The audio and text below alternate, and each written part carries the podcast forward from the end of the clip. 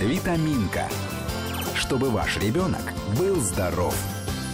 Доброе утро, друзья. В студии Екатерина Некрасова, и мы начинаем программу «Витаминка», программу о детском здоровье. Мы на этих выходных перевозим на дачу. Ну вот вчера в Кошкином доме перевозили животных, а сегодня перевозим уже детей. А, на дачу, вообще в другую область к бабушке, ну или, может быть, даже куда-то в теплые страны. И сегодня мы будем спрашивать у наших гостей обо всем, что нас волнует вот в такие периоды, как подготовиться к переезду, как э, а, пережить смену а, питания, смену климата, смену воды, в конце концов, а, как обезопасить ребенка от всяких травм и укусов. Мы об этом будем сегодня говорить с нашими гостями. Это педиатр клиники «Фэнтези» Анна Редина. Анна, доброе утро. Доброе утро. И врач-педиатр, гастроэнтеролог клиники «Фэнтези», доцент кафедры пропедевтики педиатрического факультета Первого Московского государственного медицинского университета Сеченова, кандидат медицинских наук Евгения Мухаметова. Евгения, доброе утро. Доброе утро. Итак, вообще для любого ребенка переезд, мне кажется, это большая радость. А бывает ли это для него стрессом? Давайте я начну. Спасибо за вопрос большое. Э, я думаю, что переезд на самом деле для любого человека, любого возраста э, является стрессом. А, и в первую очередь это смена обстановки. И для ребенка привычная обстановка — это его привычный повседневный быт. Это касается, конечно же, питания, в том числе, о чем вы сегодня тоже хотели поговорить. Конечно, к этому э, лучше подготовиться, предупредить э, ребенка как можно заранее, да, объяснить ему. Чтобы он мучил потом вот этими расспросами, ну когда же, ну когда же, да, вот все оставшееся время. Ну, по-разному бывает, э, и дети тоже разные. Кто-то хочет смены этой обстановки, кто-то меньше меньше этого хочет, все зависит от того места, куда вы едете. Mm-hmm. Поэтому, конечно же, в первую очередь это ребенка предупредить, чтобы он морально э, готовился. Ну и, конечно, зная уже на особенности своего ребенка, каждый родитель э, готовит э, вот эту почву, наверное, по-своему. А, ну а то, что касается каких-то возможных э, проблем со здоровьем, скажем так, опять же, здесь нужно учитывать э, исходное состояние здоровья ребенка и те риски, э, которые могут быть в том месте, в котором э, вы планируете провести отдых отдых и, соответственно, там готовить аптечки и так далее. Вы знаете, мы уже собирали аптечку в нашей программе не так давно, именно в связи с переездами. Давайте мы коротко очень сейчас перечислим пункты, против чего мы берем Анна. Давайте вот вы нам э, расскажете. Значит, против отравлений. Дальше. А, жаропонижающие обязательно. А, для каких-то травм порезов э, минимальные средства это бинт, пластырь, перекись, перекись водорода, вата, йод, зеленка. Э, ну, перекись может заменить. Заменить то и то. Успехом, так, да, перечислены. Так. Если у ребенка какие-то специфические вещи, допустим, проблемы с кишечником, еще что-то обязательно. И в ту, и в другую сторону берем соответствующий препарат. Да, э, летом очень, очень часто бывают отравления. Поэтому сорбенты. Да, сорбенты обязательно. Э, растворы для выпаивания. Вот, Что это, это основное. А. Это растворы, которые разводятся в воде, и э, если у ребенка понос или рвота, нужно восполнять, да, восполнять да. потери угу. воды и соли. Угу. Угу.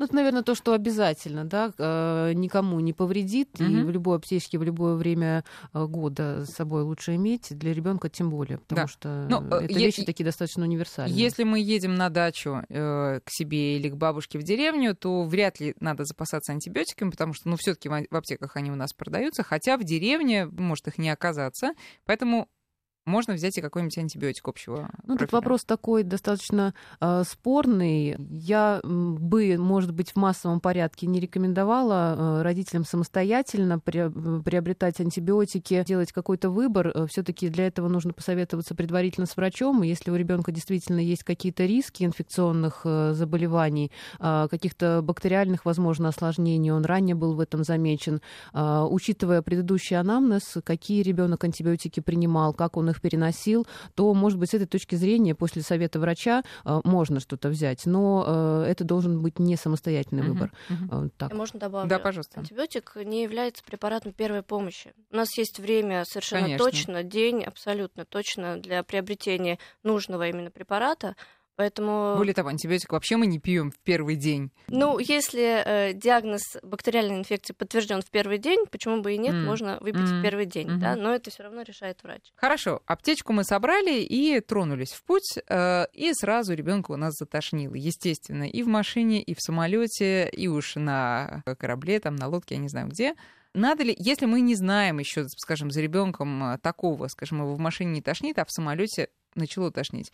Надо ли все равно превентивно что-то принять, или можно по ходу э, действия уже оперативно среагировать? Моя больная тема в этой жизни. Так, Хоть пожалуйста. я уже не ребенок, но Да, до сих пор этим да. страдаю. А, Но э, я могу сказать, э, что, конечно, если вы знаете, что у ребенка есть вот склонности к укачиванию, скажем так, это и транспорт любой практически. Если эта склонность есть, то это может проявиться в любом абсолютно транспорте. Кроме велосипеда, наверное. А, да? да вы знаете, по-разному А, бывает. по-разному бывает. Так. Да, да, да, да.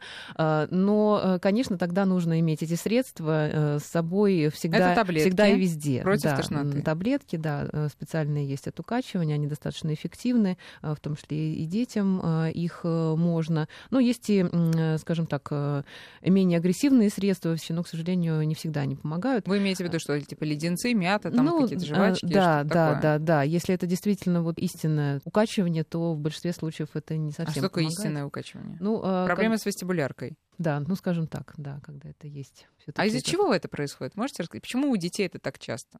это- Я думаю, это какая-то незрелость. всё-таки. Есть процессы, да, идут еще созревание нервной системы центральной и того же вестибулярного аппарата, поэтому всяческие вот э, какие-то вот эти воздействия, они для ребенка более чувствительны. И э, здесь такой вот момент тренировки, тренировки по жизни, он э, тоже достаточно э, хорошо про- проявляется. Ну, да, даже тренировка вы имеете в виду не, не то, что все время в машинах ездить, а именно А, какими-то э, другими способами Ну, тренировать. в том числе и а, как раз-таки тренировка вестибулярного аппарата. То есть вот эти самые поездки, они во многом... А, то есть чем больше мы ездим, тем... Отча- отчасти такой момент тоже прослеживается. Да. Да, и чем раньше. Чем раньше ребенка начинают вывозить, тем, чем больше он путешествует на разных видах транспорта, тем меньше вероятности, что у него будет вот эта проблема. Я скажу, лучшее средство от укачивания это, конечно же, сон. И родители, которые э, имеют такую проблему с ребенком, они это прекрасно знают и планируют э, свою поездку Так, чтобы он заснул. абсолютно, Мгм. да. Ну, Да. вы знаете, по опыту скажу, что и сон не всегда может остановить этот процесс. Но не будем о грустном, как говорится. Да. Такой вопрос еще. А, про раннюю тренировку вестибулярного аппарата. Я просто помню, что одна массажистка взяла одного мальчика 7 месяцев и стала просто качать его как маятник, держа за ноги вниз головой, говоря, что это тренировка вестибулярного аппарата. Правильный ли это метод? Вы, наверное, говорите о динамической гимнастике. Есть так- такой Очень может способ, быть. Да, все должны понимать, да, что это, во-первых, спорный момент, да, очень много споров по этому поводу, полезно это или вредно. Если и делать, это должен делать врач, человек, имеющий медицинское образование, который предусматривает все То есть риски. не папа, Абсолютно, не папа, не мама и, возможно, даже не просто массажист. И это должен быть процесс регулярный, постоянный. Это может быть даже какой-то спорт, да, или что-то, но это не разовые какие-то десятидневные курсы. Это должно быть, должен быть его образ жизни. Ну, Вообще активный образ жизни, э, там спортплощадки, детские площадки, постоянное лазанье, да, там, ну, Да, естественно, карусели, соблюдая. качели. Карусели, да, это все вот в пользу того, Плюс. что, да, в плюс. абсолютно. Хорошо. В этой ситуации, да, суставы точно будут э, меньше под угрозой Да, да. травматизации. Приехали мы на место своего отдыха и видим, что рацион-то тут, конечно, будет другим. Во-первых, это ягоды, которые мы надеемся все-таки пойдут, Созреют. э, созреют, мы верим в это до сих пор. Ягоды, фрукты, большое количество овощей, ну и вообще и другая вода, и другое все. Особенно если мы приехали да, ну, куда-то далеко, где у нас нет возможности готовить то, что мы привыкли. Как плавно войти вот э, в эту смену рациона? Ну, правильный, наверное, аспект был в том, что вы сказали, что нужно делать это плавно, да. Если для ребенка это действительно абсолютно э, новые продукты, если он э, жил в городе и не ел вообще никогда этих ягод, если мы говорим о маленьких детях, а, или уже давал какие-то на них э, нежелательные, в том числе и диспептические какие-то а, реакции, не обязательно там аллергические, то, конечно, нужно это все делать аккуратно, начинать с небольших совсем количеств и оценивать э, реакцию. Реакция будет касаться э, в первую очередь э, каких-то жалоб, любых на самом деле ребенка, изменений стула, э, той же тошноты, рвоты возможной. А, Ну и, конечно, э, аллергические реакции. Если раньше не давали, да, то любой новый продукт, он потенциальный, возможно, особенно для маленького ребенка, аллерген, да, поэтому, конечно же, начинаем с малых количеств, оцениваем реакцию при хорошей переносимости и желании ребенка, конечно, в желаемых количествах можно. Ну а если аллергия есть, но небольшая, а, она может сама пройти? Вот, а Аллергия или есть, или нет? Она не может быть большой или небольшой. Ну-ка, чуть-чуть покраснели щеки. Не пылают, но чуть-чуть. Чу- Чуть-чуть покраснели. Здесь у аллергии, у- в принципе, есть такой момент дозозависимости. Э, Отчасти, хотя э, э, аллергические реакции острые могут развиваться даже на минимальное количество аллергена. То есть э, можно э, понюхать э, креветку, грубо говоря, да, и Мгм. развить э, там отек квинки или, не дай бог, Да. анафилактический шок. А а можно э, там съесть одну клубничку, действительно покраснеют щеки, а можно съесть ведро клубнички, и тогда тебя полностью обсыпет. Но тогда а, на самом деле можно думать не, даже не об аллергической реакции, а о таком понятии, как токсикодермическая реакция, где действительно важно, сколько ты съел. И эта реакция может на большое количество продукта развиться у любого человека. Да? То есть здесь дело даже не в аллергии, Да, а именно в Просто избытке. в количестве, да. Да, в избытке этого продукта. Токсикодермическая реакция это не есть аллергия. А то что есть, это? э, это? В некоторых продуктах содержатся а, вещества, которые а, сами по себе могут запускать э, некоторые такие вот процессы, схожие с э, действием гистамина, да, того же вот э, медиатора, который д- запускает э, аллергические То реакции. это не аллергия в чистом Э, виде. Не аллергия в А чистом как виде. понять, что это что это аллергия или токсикодермическая реакция? Если вообще любая реакция возникает, то в первую очередь, конечно, э, если вас это смущает, если тем более это нарушает общее самочувствие ребенка, то его, конечно, нужно показать врачу. А, И тогда уже врач, э, во-первых, по внешнему виду э, кожных высыпаний, это тоже важно. Аллергические высыпания имеют, особенно острые, да, по типу крапивницы они обычно протекают. Они имеют свои, специфический свой вид, как правило, сопровождаются зудом, могут распространяться по всему телу. Поэтому, конечно, здесь э, врач должен такую диагностику провести. А если это вот э, там что-то покраснело, прошло э, на, на эту клубнику, а на другую клубнику все нормально, Мгм. то, скорее всего, это не истинная аллергическая реакция. Ну, то есть потихоньку пробовать. Ну, отчасти да. Тут э, то это касается, на самом деле, любой реакции. Не попробуешь, не узнаешь, но э, это не значит, что нужно совсем уж бездумно к этим пробам относиться. Мгм. Анна, вода. Все-таки это м, такая актуальная тема, потому что когда ты едешь куда-то, скажем, на две недели, уж никуда не деться. Вода какая есть, такой и пользуйся. Почему возникает реакция? Почему вообще мы говорим, что тут другая вода? Ну, потому что в разной местности действительно различный состав воды, он может включать в себя разные компоненты, там разная степень очистки. Например, у нас э, воду из-под крана никто не пьет. А в других странах пьют, например, э, в той же Европе где-то. Мгм. Вот, я бы все-таки не экспериментировала с ребенком, потому что не знаешь действительно, как он отреагирует на это все. Это может быть какая-то степень акклиматизации, э, то есть, может быть, ничего страшного и не произойдет, но какое-то расстройство кишечника возможно. Вот, поэтому детей я все-таки, особенно маленьких, бы поила из... Из бутылок. Из До бутылок, какого да. времени? До какого возраста? Да я, честно говоря, сама бы пила тоже М, из бутылки, потому что ставить э, эксперименты над собой, э, ну, Не во стоит, время особенно отдыха, когда и да, других не стрессов хватает, да? Сколько воды пить? Все-таки лето настанет, мы верим. а, Кое-где, может быть, и уже оно настало. И меняется ли норма для ребенка потребления воды? Да, Мгм. конечно, меняется с возрастом. А, Норма потребления воды зависит от веса ребенка. Вот. И в жаркое время года, конечно же, с учетом потоотделения и учащения дыхания, то есть мы теряем гораздо больше жидкости в жару, поэтому потребление воды должно увеличиваться. Какое там соотношение с весом? Ну, примерно хотя бы в обычных условиях 30 миллилитров на килограмм. Ну, это такой вот, э, это такой минимум, скажем Мгм, так.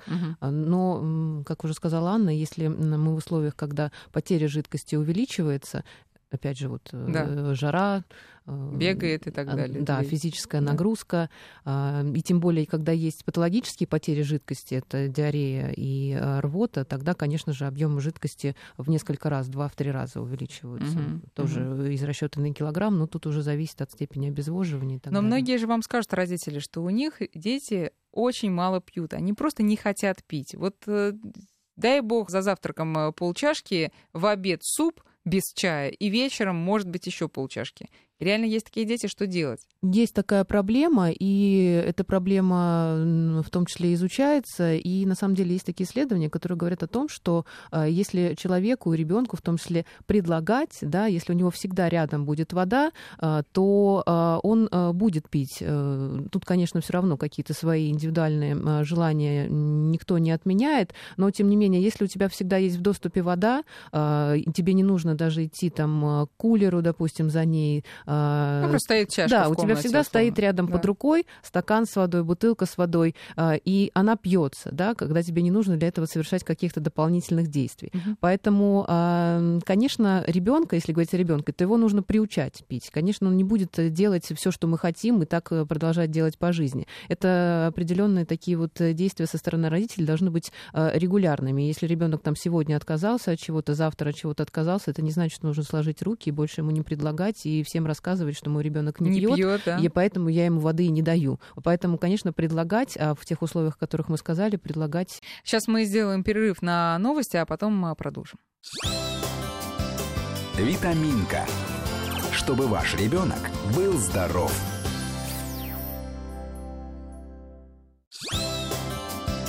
Витаминка. Чтобы ваш ребенок был здоров.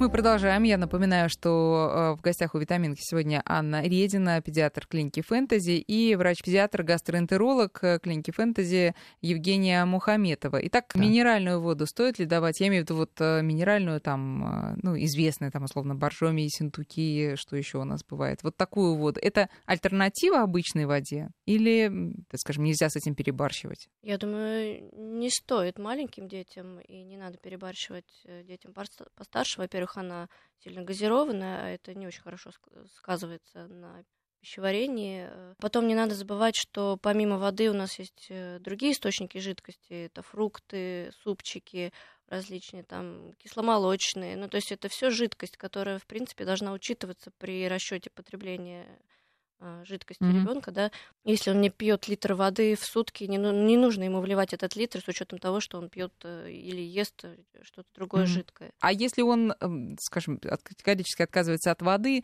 добавлять там лимон, сахар, мед, варенье и вот в таком виде предлагать постоянно, там, изо дня в день? Или лучше не переходить на такие Ну, Здесь привычки? можно, в принципе, эти добавки обсуждать. Э, В принципе, например, если у вас есть э, состояние патологической потери жидкости, то э, здесь идет потеря в том числе и солей, и глюкозы. Например, та же сладкая вода, то есть если вы туда банально добавите сахар обычный, в случае, когда мы говорим о выпаивании ребенка, например, Мгм. с острой диареей, с рвотой, это не просто желательно, это обязательно, да, и те же солевые, глюкозы, солевые растворы, они в большем количестве как раз-таки содержат именно Мгм. глюкозы, то есть сахар. Это очень а, важно для восстановления энергетической потребности организма. А так привычные все какие-то вещи, те же какие-то там варенье развести, а, если у ребенка нет аллергии, немножко меда, никаких э, противопоказаний к этому нет. Но другой вопрос, э, что это если такой вот момент ребенку дать жидкость, но это не должно а, быть постоянно, особенно если у ребенка есть склонность там, к лишнему весу, допустим, да, чтобы а, вот этим сладким вкусом заменять а, ему прием а, нормальной, хорошей пищи, да, перебивать аппетит э, к нормальной еде. То есть этого быть не должно. Но в условиях э, необходимости дать жидкость, это вариант. А Если ребенок в течение года всего нашего а, не слишком солнечного года пил витамины, в том числе витамин D, а надо ли летом отказываться от витаминов полностью или что-то можно сохранить? Э, Последние исследования, их очень много, э, доказали, что профилактическую дозу витамина D должны пол- получать дети и раннего возраста, и более позднего возраста, и даже взрослые. Да, есть такой миф, что когда появляется солнце, э, витамин начинает вырабатываться сам, собственно, зачем его пить?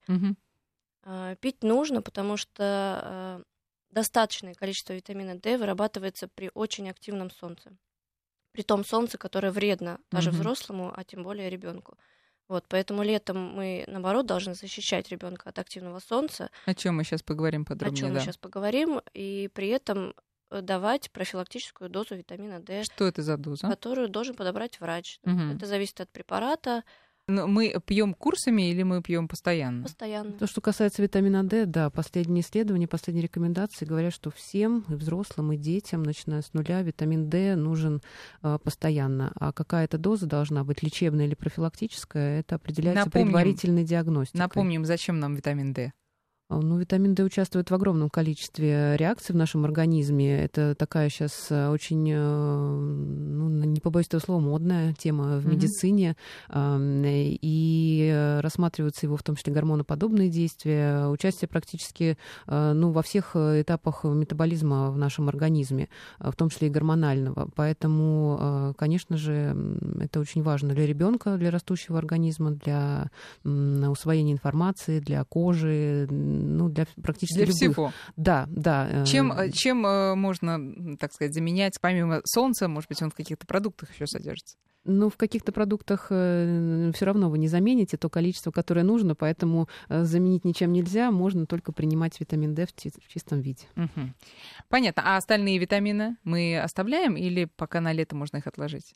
Если ребенок полноценно питается, это касается любого времени года, э, то э, потребность в каких-то других витаминах, э, ее в большинстве случаев нет, но индивидуально с врачом это все решается. Угу. Опять же, все должно быть Индивидуально, индивидуально подобрано, да, да. да. Но то, что касается витамина D, пожалуй, это то, что мы можем говорить о том, что это нужно всем. И прямо от витамина D прямо к солнцу и давайте и перейдем. Как мы должны приучать ребенка к летнему уже горячему солнцу? Анна? А, я думаю, надо разделить по возрасту детей. Да? Mm-hmm. Если речь идет о младенце, то находиться на прямых солнечных лучах ему совершенно не нужно, это просто опасно.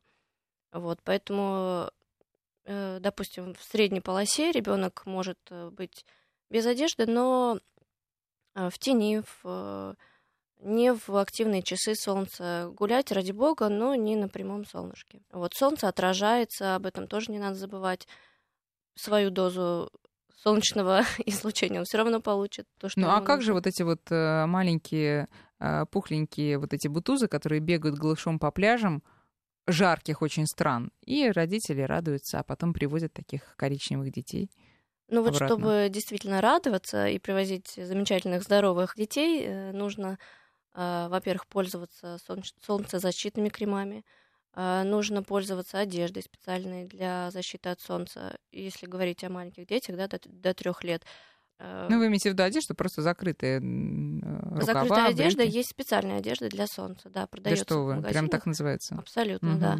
Она имеет э, ультрафиолетовый индекс-фактор, вот, она защищает от солнца. Из специальных тканей она продается, ну, наверное, если не в розничных, то в интернет-магазинах точно. Uh-huh, uh-huh. Хотя и в розничных тоже можно ее найти. Вот. И по возрасту она одевается как такой купальный костюм, защищает ручки, ножки. Э, Ребенку абсолютно комфортно, он не чувствует никакого э, дискомфорта и прекрасно бегает, резвится. Это до трех лет. До трех и позже тоже можно, но защищать особенно нужно детей до трех лет, да. Угу. После трех лет насколько активно может ребенок находиться на солнце?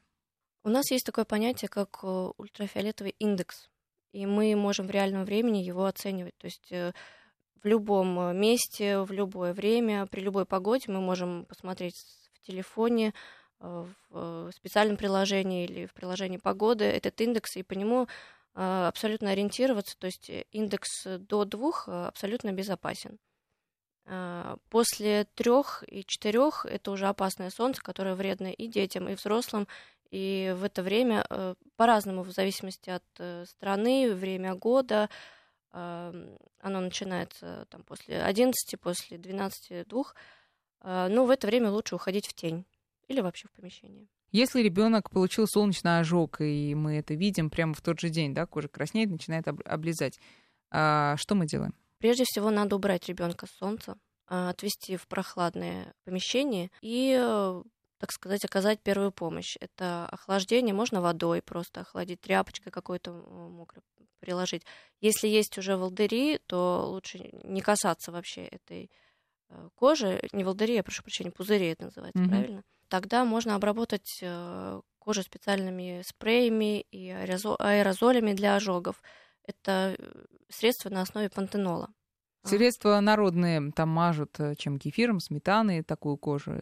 Как вы Считается, что нежелательно мазать э, какими-то продуктами питания, потому что это риск и занесения инфекции, каких-то других осложнений, травматизации. Маслом мажут оливковым, подсолнечным. Нет, нет, ни в коем случае нельзя. Это может усугубить только ожог. То есть мы должны... Это обычный ожог, да, просто спровоцированный солнечным излучением. И греть и мазать маслом его ни в коем случае нельзя. Его нужно охладить и обработать специальным средством. Угу. Значит ли это, что пока не заживет кожа, ребенок не может выходить на солнце? А, ну, все индивидуально, опять же, да, зависит от степени ожога. Но, конечно, это место надо закрывать. Выходить э, с целью загара, наверное, нет. Ну, с целью загара, естественно, целью да. загара, Но выходить и... по состоянию, конечно, из помещения можно. А, не солнечный ожог, но солнечный удар. Давайте вот про эти, э, про симптомы и про методы, по крайней мере, первой помощи какой-то. Ну, солнечный удар это такое понятие, которое подразумевает, э, что вследствие воздействия прямых солнечных лучей произошел перегрев организма. То есть есть такое понятие, как тепловой удар, и солнечный удар это один из э, вариантов вот этого теплового удара. А, Просто и... более сильный. А, здесь учитываются в первую очередь э, провоцирующие факторы теологические, да, то есть возникшие вследствие а, воздействия солнечных лучей, перегрев организма. Mm-hmm. Uh-huh. Поэтому, а, так как это перегрев, э, первое, что нужно сделать, это пострадавшего ребенка, взрослого, неважно, поместить в какое-то помещение, в условия, где не будет вот этого тепла, да, то есть там, где он сможет охладиться. Это любое помещение, там может работать кондиционер, уже во многих ситуациях этого бывает достаточно. А, как понять, да, что э, у человека, у ребенка в том числе произошел а, солнечный или тепловой удар, потому что на самом деле летом а, такое состояние может возникнуть а, в любом, например, душном, очень перегретом помещении, даже не обязательно наличие прямых солнечных лучей, поэтому симптоматика, она в принципе схожа. То есть это общее недомогание, слабость, вялость, тошнота, рвота, может быть, и потеря сознания вследствие вот, это, вот этих вот действия избытка тепла. То есть получается как, что организм не может сам себя охладить охладить, потому что окружающая среда, а, ее температура, да. да, такая высокая, что он не может э, отдавать тепло. Поэтому первое, как я уже сказала, что нужно сделать, это переместить в более а, прохладное помещение.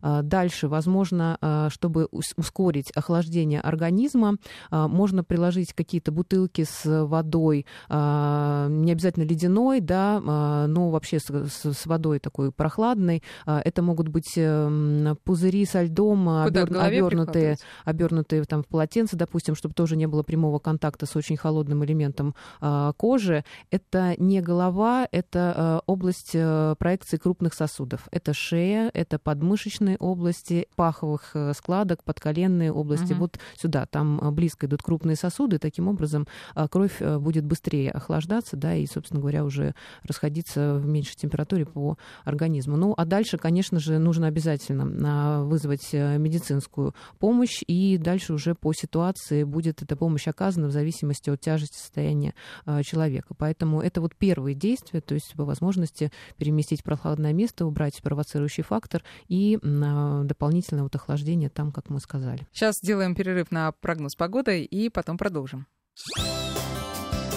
Витаминка. Чтобы ваш ребенок был здоров.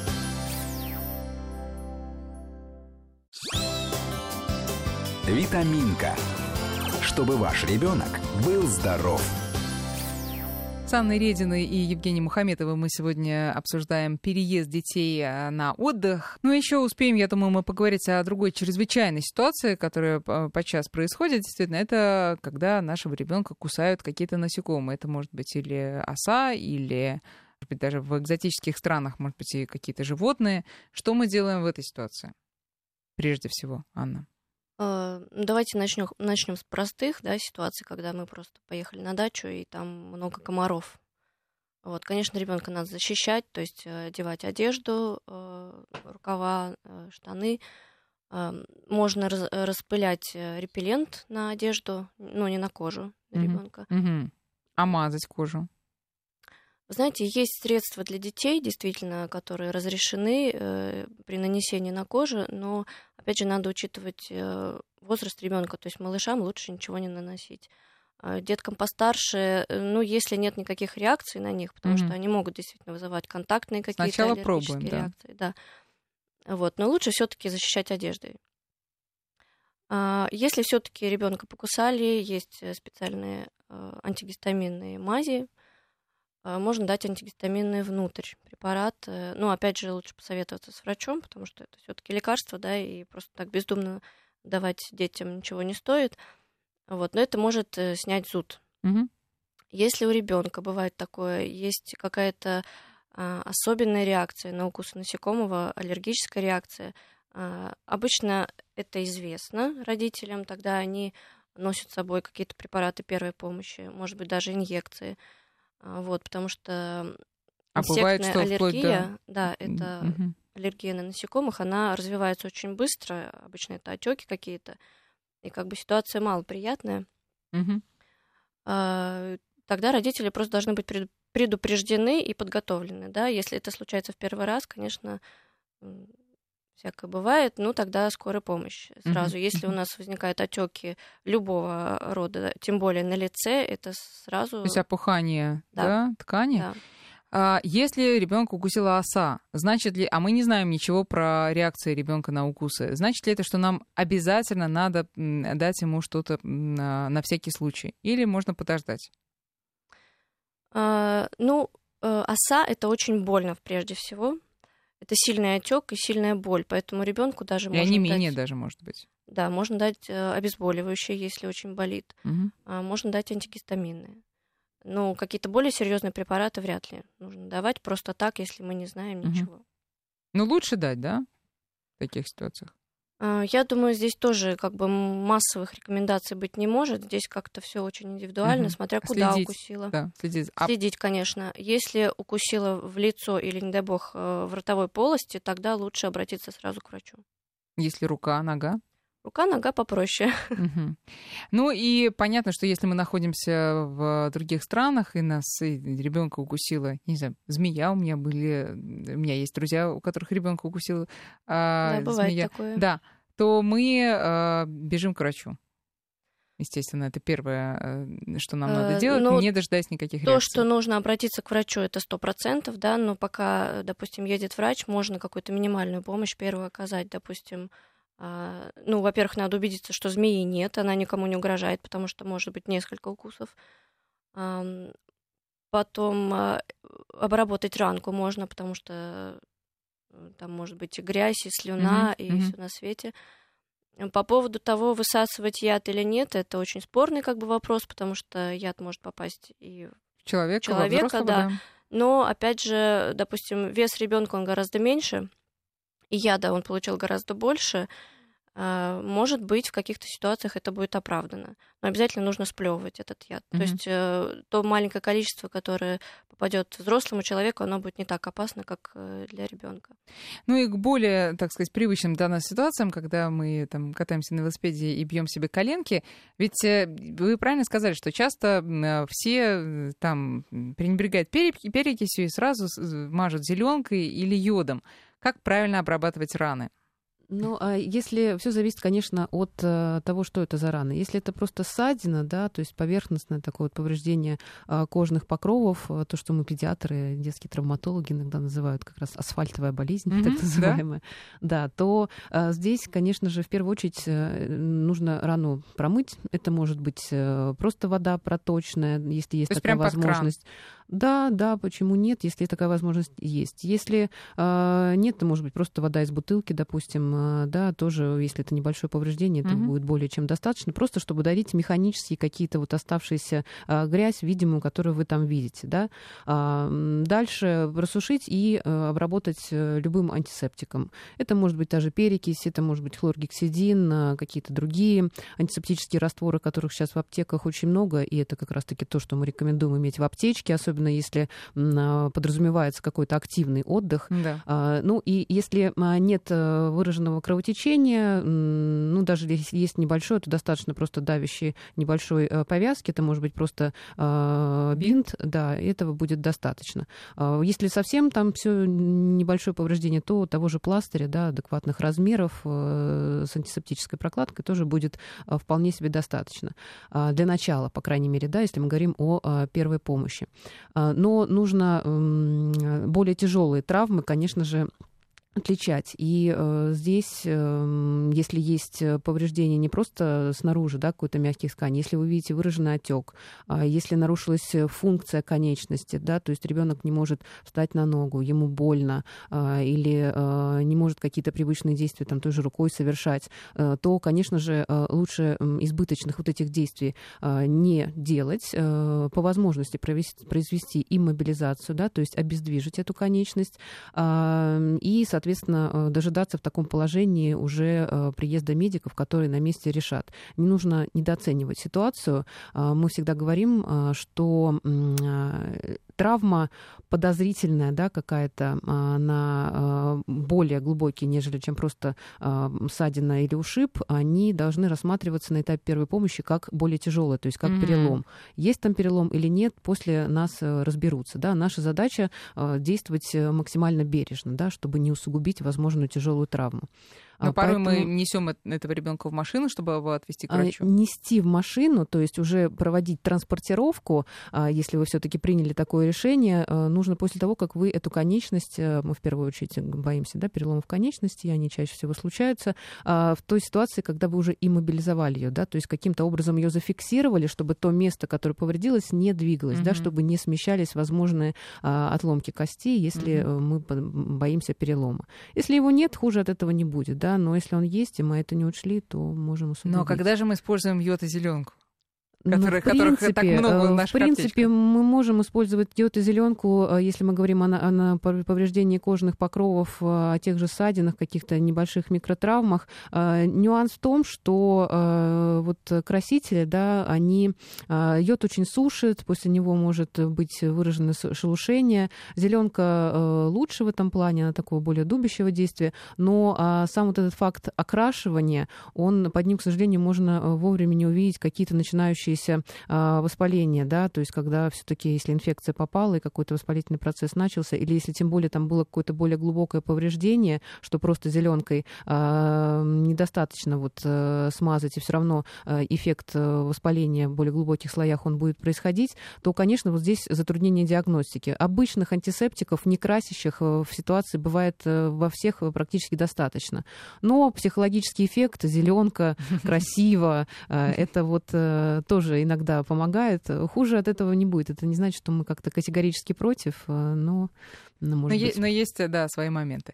Спасибо большое. Э, у нас время программы за- закончилось. Напоминаю, в гостях у нас сегодня были Анна Редина и Евгения Мухаметова. Всем хорошего летнего сезона. Спасибо. Спасибо. Витаминка. Чтобы ваш ребенок был здоров.